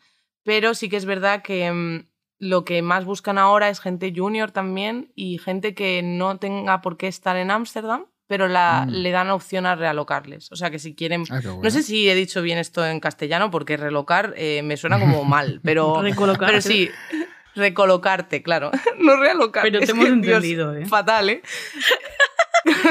Me suena más eh, relocarte ¿Verdad? que Suena relocarte peor. que sí, sí, recolocarte, claro. Entonces, claro, o sea, si hay alguien que esté en, otro, en otra parte de, de la faz de la Tierra, como que pueden aplicar igualmente.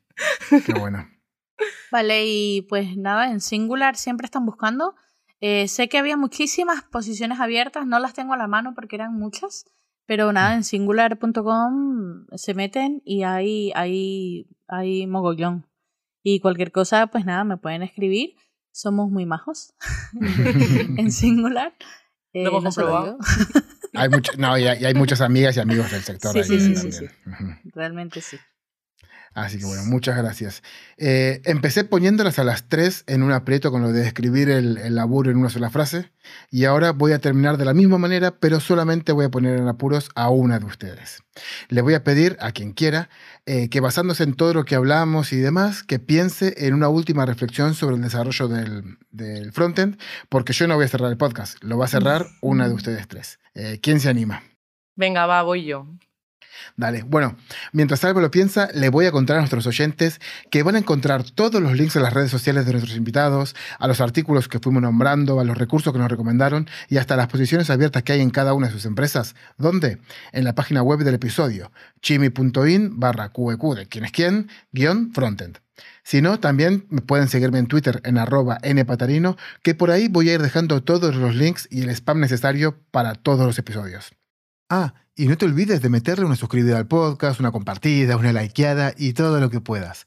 De esa forma me ayudas a llegar a más gente y me llenas de energía para seguir charlando con la creme de la creme de aquellos que son parte de la creación de productos digitales. Y si vos todavía no lo sos, o si lo sos y querés impulsar tu carrera, metete en getmanfred.com. Ahí vas a encontrar todo lo necesario para convertirte en un manfredita y encontrar ese puesto que realmente querés. Aprovecha que todos los servicios de Manfred para los candidatos son gratis, así que no te lo pienses más. getmanfred.com. Por mi parte, no tengo nada más que decirles que gracias a los tres por abrir sus calendarios, por abrir sus micrófonos y por abrir sus corazones para venir a charlar conmigo. Gracias. Gracias a. Muchísimas gracias a ti, Nico. Gracias, Nico. Y a ustedes que nos escuchan desde el otro lado del transistor, gracias por estar ahí. Aprovechen para pegarse una buena maratón de episodios, ya que tienen ya mismo disponibles todos los episodios de Quién es Quién. Y recuerden que desde este podcast, sea cual sea tu rol, te recomendamos el único framework que todos deberíamos seguir. Yo lo llamo el BPDD, el Buena Persona Driver Development. Muchas gracias, chimichurros de mi vida. Les dejo con Alba para que cierre el episodio. Vale, gente, pues mira, para resumir lo que ha pasado en este episodio, decir que si lo habéis escuchado hasta el final, sabréis ahora que el frontend no es fácil, que dejéis de llamar a los frontend como la parte fácil que todo el mundo puede hacer, porque no es así, lo habéis comprobado.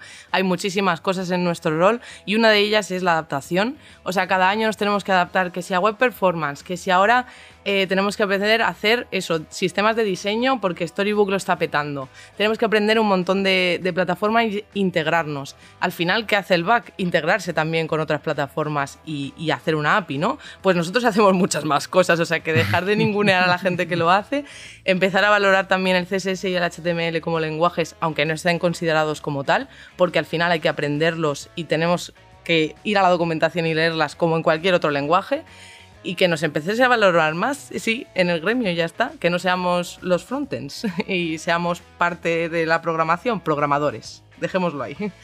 Muchas gracias por escucharnos y nos vemos en el próximo episodio.